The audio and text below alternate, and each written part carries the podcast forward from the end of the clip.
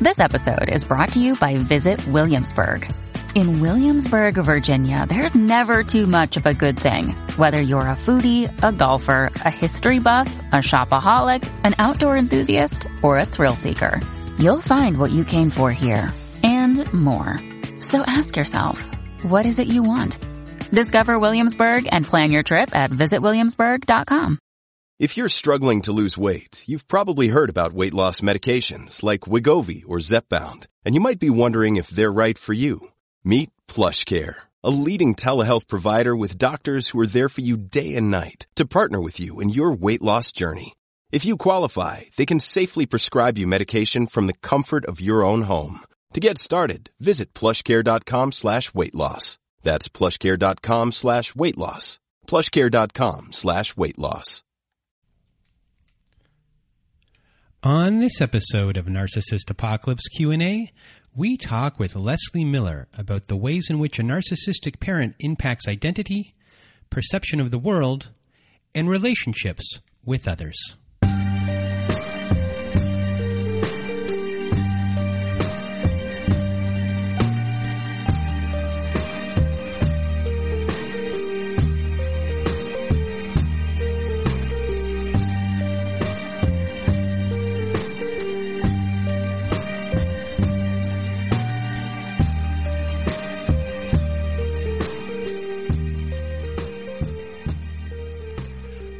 Welcome to Narcissist Apocalypse Q&A everyone. Today we have Leslie Miller back on the show and we are going to talk about narcissistic parents.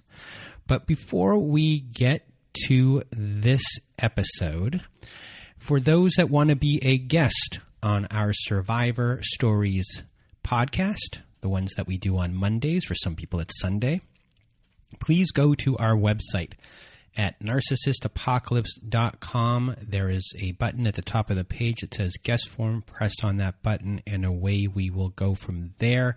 We're always looking for stories, so please do send in your story. And another thing that has happened in the last couple of weeks is we have debuted our brand new community support forum, social network, whatever you want to call it. We're all on there. We're having a really good time. People are posting, people are helping each other, supporting each other in our community. We have integrated Zoom support meetings. We have prompt books for our episodes to help you dig deeper, to help you get clarity within your relationships. You can create and run your own events on there. Uh, this past week we had an art night. I think we're going to be switching that to our meditation night uh, this Friday. When you're going to be listening to this at night, we're going to be doing a closure ceremony that we call Burn, Break, or Bury. And we're going to have uh, the ability to. Uh, you know, connect with people not just on this, but we're going to be able to connect on different interests as well. You're going to be able to come there and make new friends, get support from everyone. You'll have a good time. You know, we're not just there to, uh, we're, well, we're there to heal, but we're also there to meet other people, like minded people, as far as the, the, trauma that you went through, people that understand you, and make new friends in the process. So if you want to join us, you can go to narcissistapocalypse.com and there's a community support button at the top of the page. And if you want to go straight to our the, site, just go to community.narcissist apocalypse.com, but I'll put everything in the show notes. And we have also a new friend of the show, and that is domesticshelters.org. So if you are someone you know are experiencing abuse, you are not alone. Domesticshelters.org offers an extensive library of articles and resources that can help you make sense of what you're experiencing experiencing. So if you want to connect with your local resources and find ways to heal and move forward, please do go to domesticshelters.org. They have tons of information on there. It is a free resource to access. So go to domesticshelters.org today. And let's see, everyone. I think that's it for today. I think that's it. This was a good conversation with Leslie Miller. I think you'll enjoy it. You'll learn a lot. So thank you, everyone, for showing up here and listening and being part of our community, being part of you know what we're creating here, and we're hoping to get uh, a much bigger in the future. So please uh, keep on supporting us. And now, without further ado, here is my episode with Leslie Miller. Welcome to Narcissist Apocalypse Q&A everyone. Today with me I have Leslie Miller. How are you? I'm great. Thank you. Well, for everyone out there, Leslie Miller is a trauma informed, licensed, independent clinical social worker who also administers EMDR. She was a custody evaluator, aka a, guardian ad litem from 2013 to 2019, who has witnessed the devastation of high conflict divorce and how unresolved conflict and continued engagement in toxic relationships can impact the mental health and well being of parents and children. You are a specialist in narcissistic abuse, divorce, and custody. And I just want to thank you for being here with me today. Thank you so much for having me on. So, today we're going to talk about the narcissistic parent, the long term consequences and impact on children. So, when it comes to abandonment issues, which is obviously a huge issue, uh, abandonment issues as a result of a narcissistic parent, uh, why can this be a future predicator of relationships with other narcissistic abusers? I think abandonment can't really be emphasized enough when it comes to um, outcomes in adulthood. I, I like to say that about 80% of my clinical practice, when someone comes to me struggling with narcissistic abuse in an adult relationship, has experienced a narcissistic parent or narcissistic abuse in childhood. And it, it certainly would appear that the odds of experiencing narcissistic abuse in adulthood are, are there's a correlation. And because there's a sense of of vigilance in childhood that the child needs to be emotionally safe, needs to be nurtured, needs to be physically safe. And, and we're geared toward, you know, being wired to detect potential hazards and threats. A, a trauma occurs in childhood when we are abandoned. Um, and in adulthood, what we tend to do is reenact trauma. So we will gravitate toward other narcissistic adults who will reenact this trauma, and we kind of throw ourselves headfirst into it, trying to have another outcome to heal the trauma. And of course, this this doesn't work. It just creates more pain and suffering. Um, but I like to think of abandonment as sort of on a continuum. I mean, certainly we all come into the world needing for our needs to be met. Um, all of us fear isolation and abandonment. The, the, the perception of being alone, isolated, is, is, is really very traumatic. Um, abandonment can occur in all kinds of different ways, not only just having a narcissistic parent, it, it can occur through a parent who is a substance abuser um, creating chaos, creating creating disruption in the home, um, creating just a, a, toxicity of never knowing what's going to happen from one day to the next, um, being a very unpredictable caregiver. Um, certainly, mental illness, again, that lack of stability, I don't know what I can count on from my parent. My mother and father is unpredictable. Maybe I am the caregiver of siblings. Um, things like domestic violence, poverty, where there's inconsistent caregiving, where maybe there's outright neglect occurring. Certainly, uh, a dying parent or a parent who has deserted the family. Um, And of course, narcissistic abuse, which cuts across, you know, all the, the, the class and, and, race and, and gender, um, that could that that impacts anyone that that experienced it. And if in the home there is a malignant narcissist or somebody who's outright threatening, cruel, engages in uh, very demeaning, cruel acts toward either the children or the spouse or, the, or partner, the the partner of the narcissist may be very beaten down by that and um, becomes anxious and withdraw themselves and are not able to provide the, the nurturing that is needed to to have a healthy you know have a healthy childhood. Um, so what I like to do in my clinical practice is to kind of start with when, when someone comes in and they they're experiencing narcissistic abuse or maybe they're just thinking about it you know is is my partner a narcissist?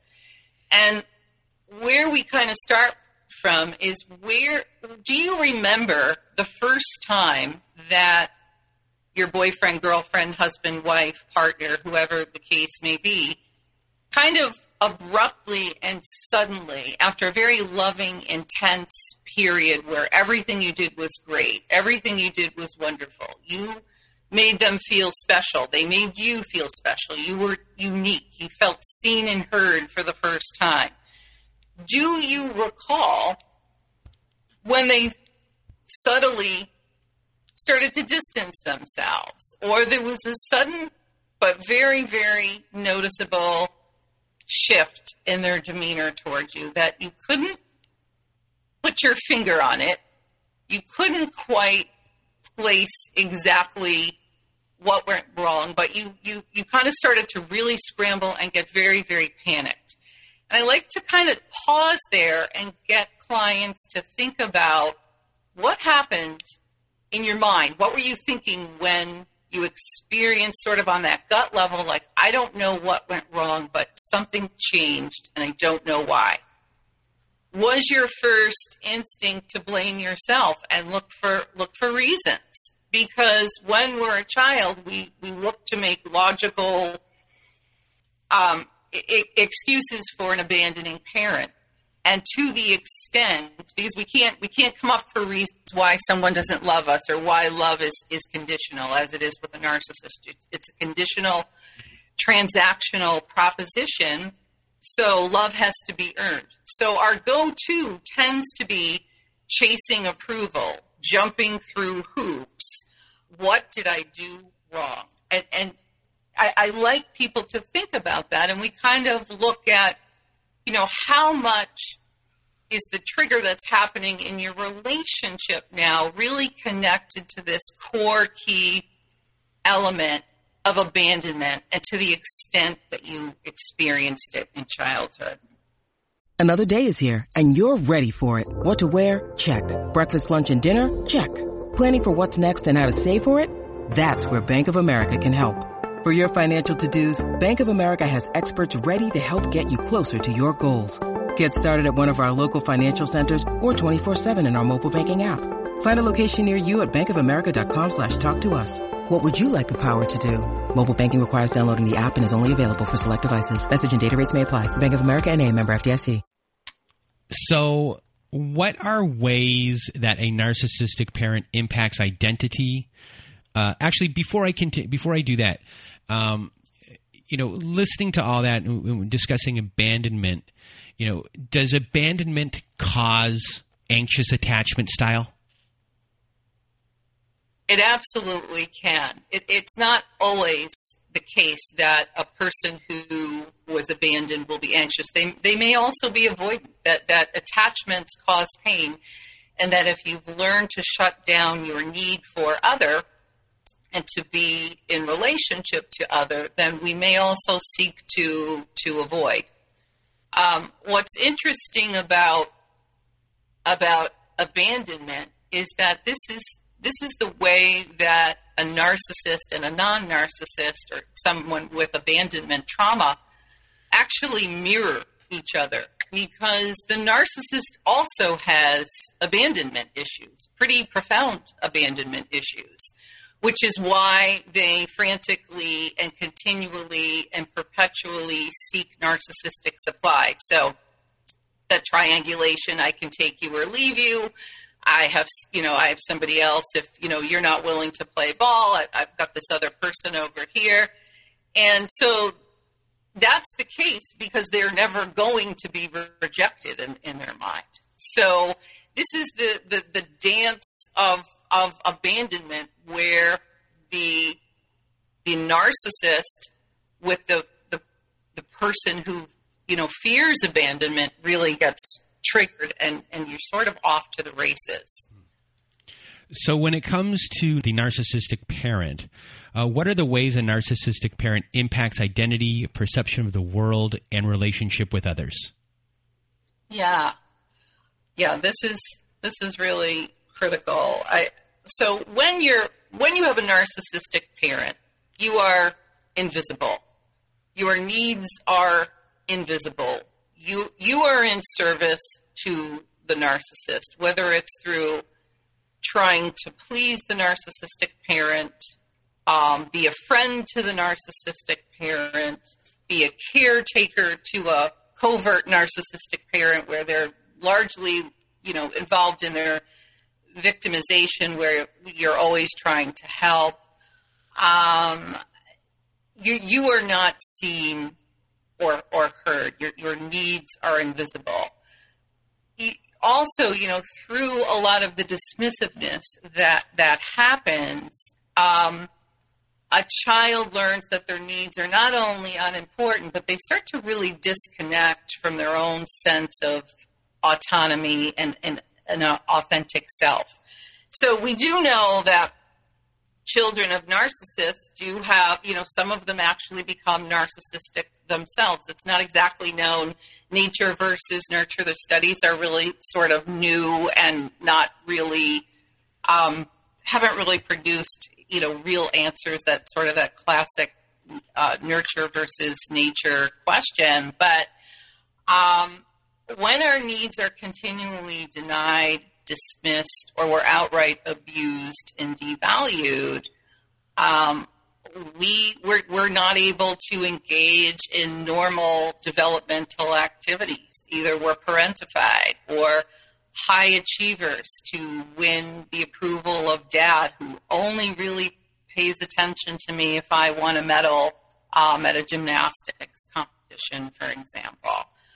Um, trust becomes a, a really, really difficult task for a child of a narcissist because they they they are not in relationship with trusting adults. They can't trust that if they go to someone with a with a problem, they're going to get a response back that is is helpful, and it may outright really crush them. They might ex- experience more rejection and, and devaluing. I mean, living living in a narcissistic family is often sort of like being in a play. I, I like to almost think of it as like you're in a play and everybody has a script that they're supposed to read, and each player has sort of their role.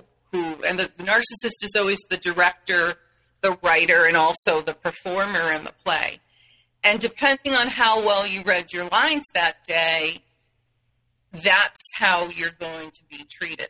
Um, it, it's always in service of the narcissist.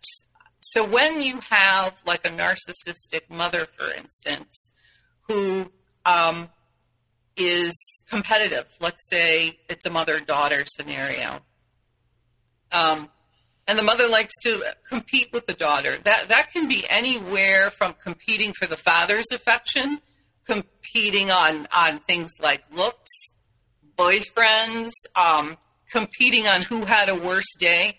So let's say you've got a you've got a girl who's about you know 11 or 12 years old, maybe middle school age, starting to get a lot of homework, feeling very overwhelmed by the task of you know trying to become enter you know uh, adolescence and cries about homework and is really having a rough time.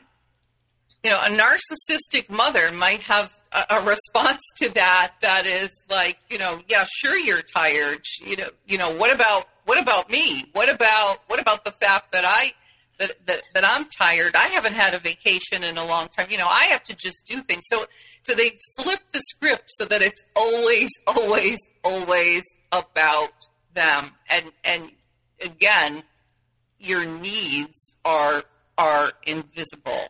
Um, where where fathers kind of enter the picture, um, this can do you know tremendous damage a- a- as well.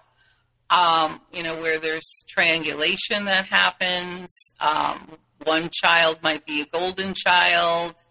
I mean, mothers also do this as well, um, where one child is idealized, and then there's a, a family scapegoat where that person is the container for all the rage, all the rejection, all the the the, the failure.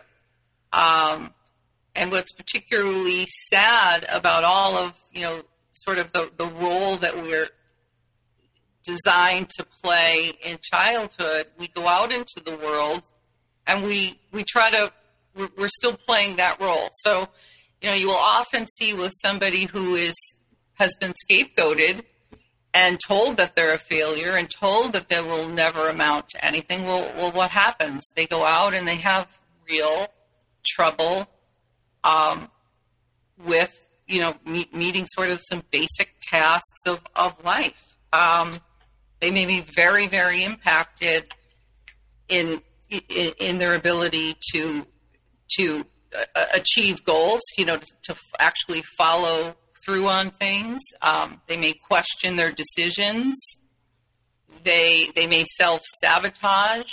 They might numb out through drugs, alcohol use, or um, or going the other way trying so relentlessly to achieve that they end up with anxiety, health issues, and, and substance abuse problems. So, you know, it's not a one size fits all, but it's incredibly problematic when you are not given granted the, the opportunity to develop and become a unique individual separate from your adult caregivers.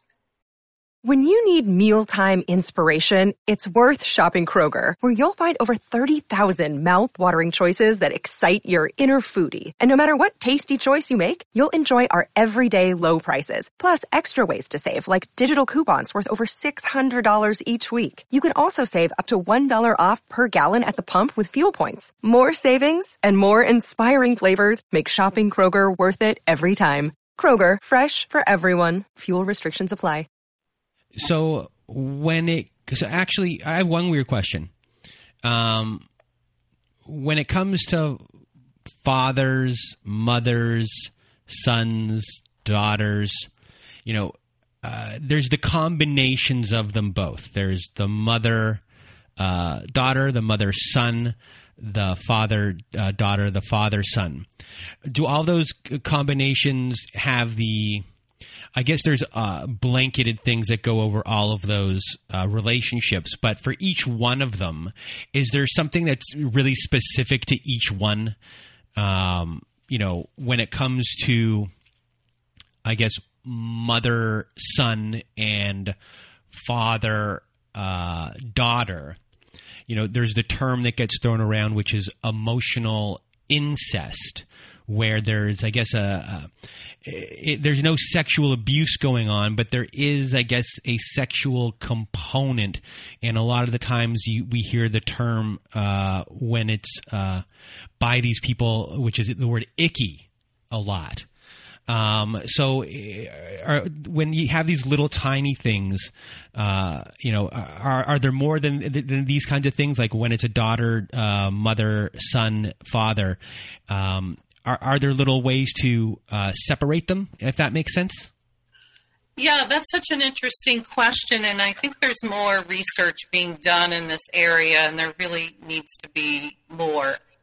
Um, I think that the issue of um, emotional incest is is really occurs when a child becomes a substitute for a romantic partner or the other parent. That mother either relies on son because father is absent or has abandoned or is otherwise occupied or mother just has an incessant need for attention where the son somehow steps up to fulfill that role and uh, that's a, a, role that is very hard to extricate oneself out of because often that son feels responsible for, for, for mom much later in life, taking care of mom's needs and, and, and a tremendous guilt and shame around that. Um, that is that is something very difficult to unravel and, and has to be done in, in therapy.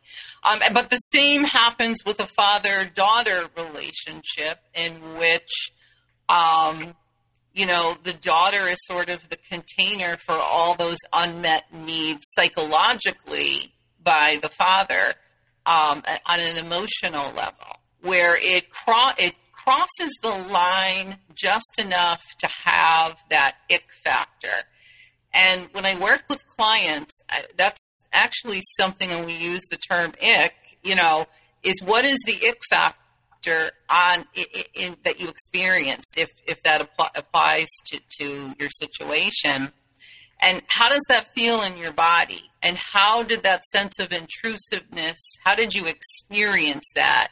And give someone a forum to really explore that in, in a safe way, in a contained way, that you know th- this was this was a, a boundary violation in which you were you were filling an empty place in your you know in in, in your parent, and it's it's a really unfortunate occurrence. I, there is you know when it comes to gender, there is a bit of research out there that suggests that parenting styles mixed with gender do have an impact on outcomes. So, parents who are more authoritarian, who eh, of both sexes, male and female, and they, they tend to be more authoritarian and, and punitive in the sense that um, you will obey me no matter what really harsh consequences, not good reasons for behaviors, maybe outright abusive.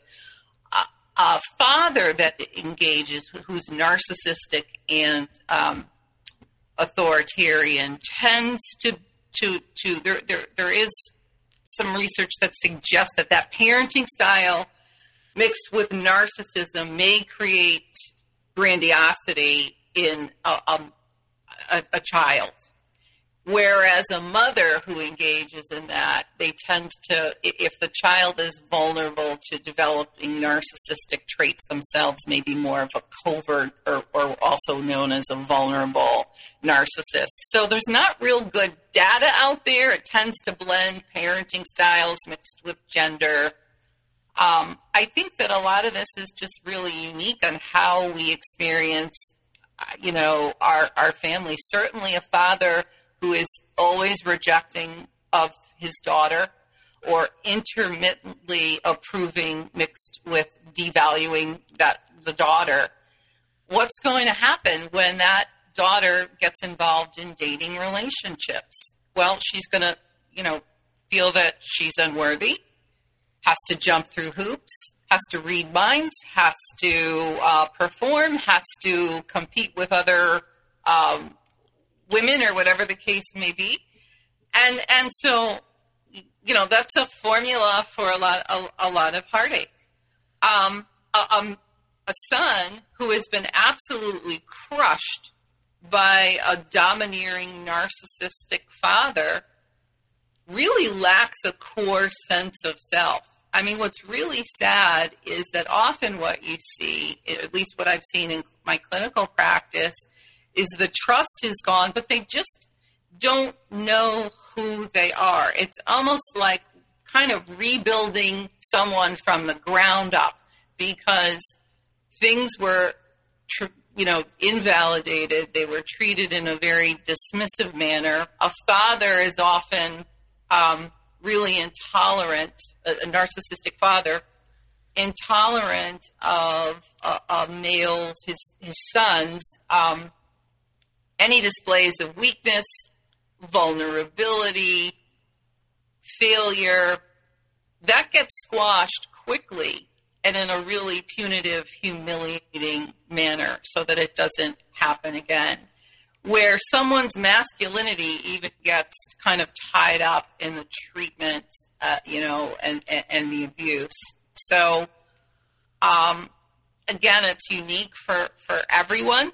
You know, everyone's situation is slightly altered in the way they experience these things, but gender does seem to play a, a role in how we we cope out in the world, you know, following being raised by a narcissistic parent. I, I will say for in families where there is one healthy parent, maybe that parent is also being abused by the narcissist, but they're healthy enough to parent and um, offset some of the damage that's being done children fare much, much, much better that there is one parent validating their experience. And you see this a lot in divorce. So, my other the other part of my practice where people are caught up in high conflict divorce, you know, I like people to understand not to give up hope that one parent might be really, really narcissistic.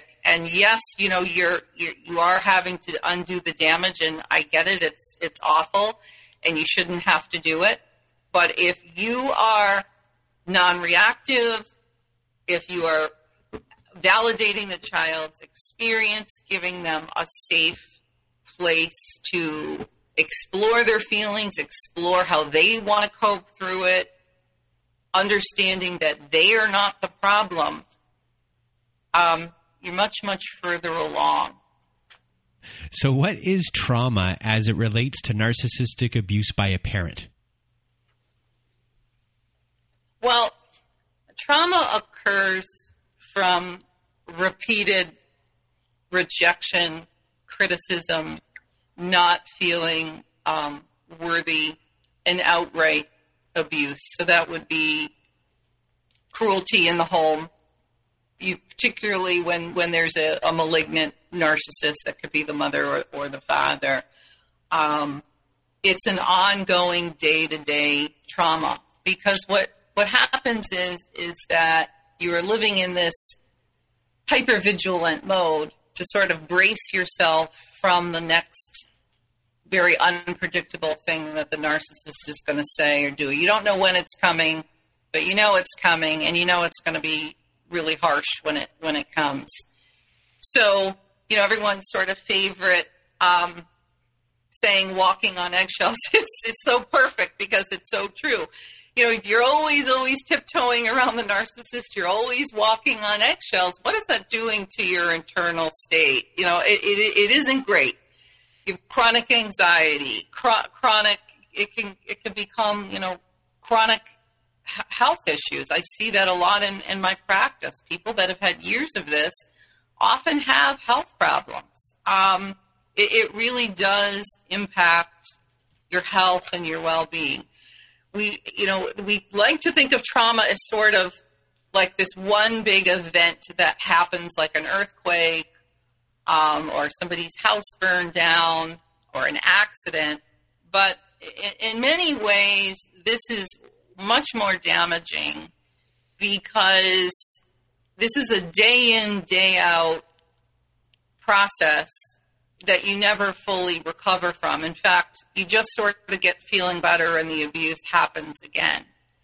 And it becomes, you know, what's called complex trauma, where it's slightly different from PTSD, but you have a lot of the same um, clinical presentation as as someone who's gone through sort of a massive trauma all, all at once.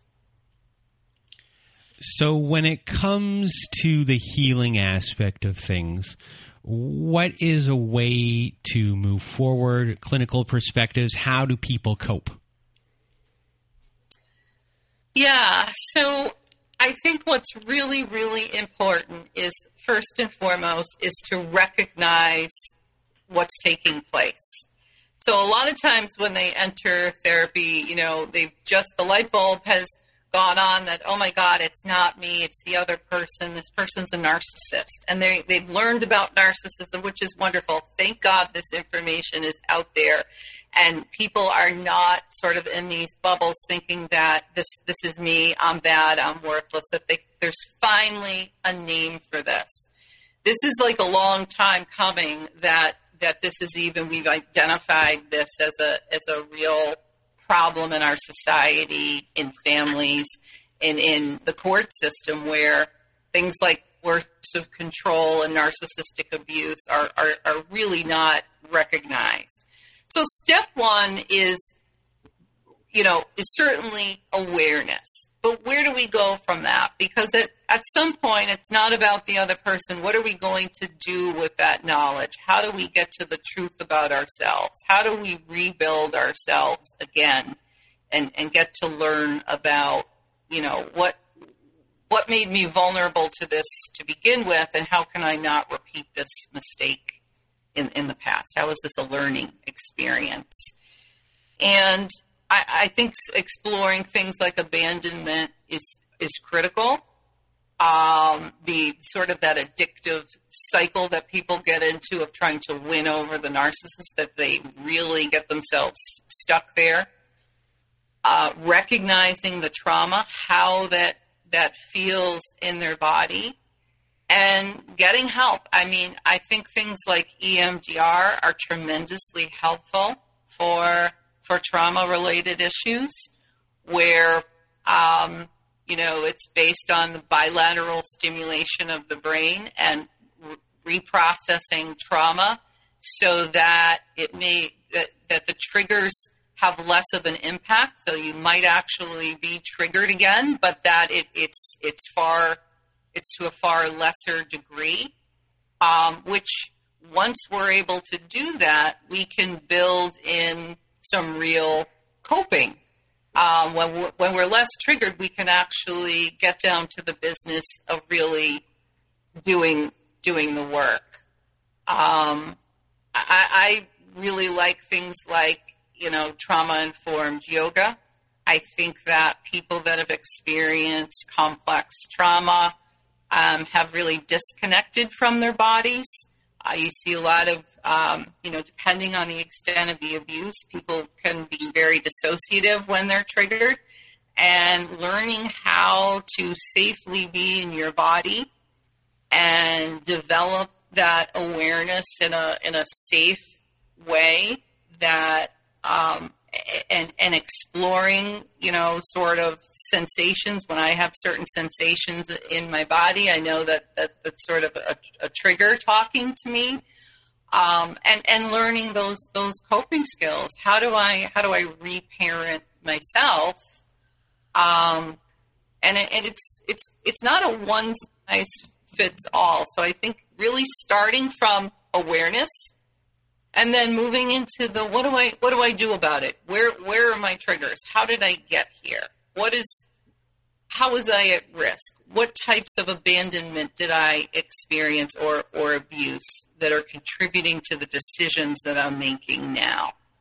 Um, and and then finding finding a good clinical approach to to deal with those things, I think is is critical you know when you i don't know if i've ever told this story on on on any of the shows but when it comes to somatic work you know, in my own experience, it was a really big breakthrough for me. And I had a, a somatic coach, and we were sitting and talking, and we were kind of about to start an exercise for the day. And I had already been seeing them for about maybe four sessions, something like that. And uh, they said to me, okay, relax. So I said, okay. So I got to relax. And then my coach says, Are you relaxed? And I'm like, Yeah. And then I stopped them for one second. I said, No, I'm not relaxed. And they're like, what does that mean? I go, well, I'm sucking in my stomach. And I guess I've never noticed that uh, I said I was relaxed, but if I'm sucking in my stomach, then I'm not relaxed. And I guess I've been sucking in my stomach my whole entire life because, you know, that's what, you know, acceptable was, you know, looking mm-hmm. a certain way. And mm-hmm. I guess that was what I was always doing. So I'd been walking around forever with never being re- relaxed. I was just wow. always in that constant state. And my coach goes to me, So, what would make you feel relaxed? How can you get relaxed? I go, Well, I guess I just have to be as fat as I want to be. so she goes, Be as fat as you want to be. So I just like let my stomach just hang over my my jeans really. and and I go, Wow, like I'm finally relaxed. It's been 30 something years. And today wow. I finally relaxed. Wow. So it, it, was, that was really interesting. And another thing that we did was, uh, you know, because sometimes it's hard to pay attention to your movements. And my coach caught me one time with my head in its tilted position while talking. And uh, they said to me, What's going on right now? Because something weird is going on. And I go, what is that? What are you trying to get at? They're like, what is going through your mind? I go, well, I'm not paying attention to you anymore. I can tell you that. And they're like, okay. They noticed that when my head turned at a certain angle and kind of raised a little bit, that something went on, something triggered that, and that movement put me in a state where I stopped listening to everything and I was in La La and Fantasyland. So now, um, when I start to go through thoughts or ruminating thoughts or, or just like not being present at all, I am able to be like, oh, look where my look where my head is. It was really interesting to kind of see that and then try and catch yourself do it um, to kind of reverse that of like what triggered that to do that, and then that movement. It's like okay, that happened, and then that movement puts you into this other level. And so, anyway, I'm going off into these tangents, everyone, but I just wanted to say like the importance of somatic work. Your, your body knows everything about you and is doing things that you don't even realize that they're doing and they're doing them by themselves because you've been doing it for so long so you know it, everything's really trapped in there. So a lot of the times you're not able to to see it um, and to sometimes fix those little things really makes a massive difference in your life. And it did for me. So you know thank you for kind of yeah. pointing that out today. I love i love that example. I think um, it's just the wisdom of the body and the way that we hold trauma and emotion in the body that when the mind can't get to it the body can can tell the story.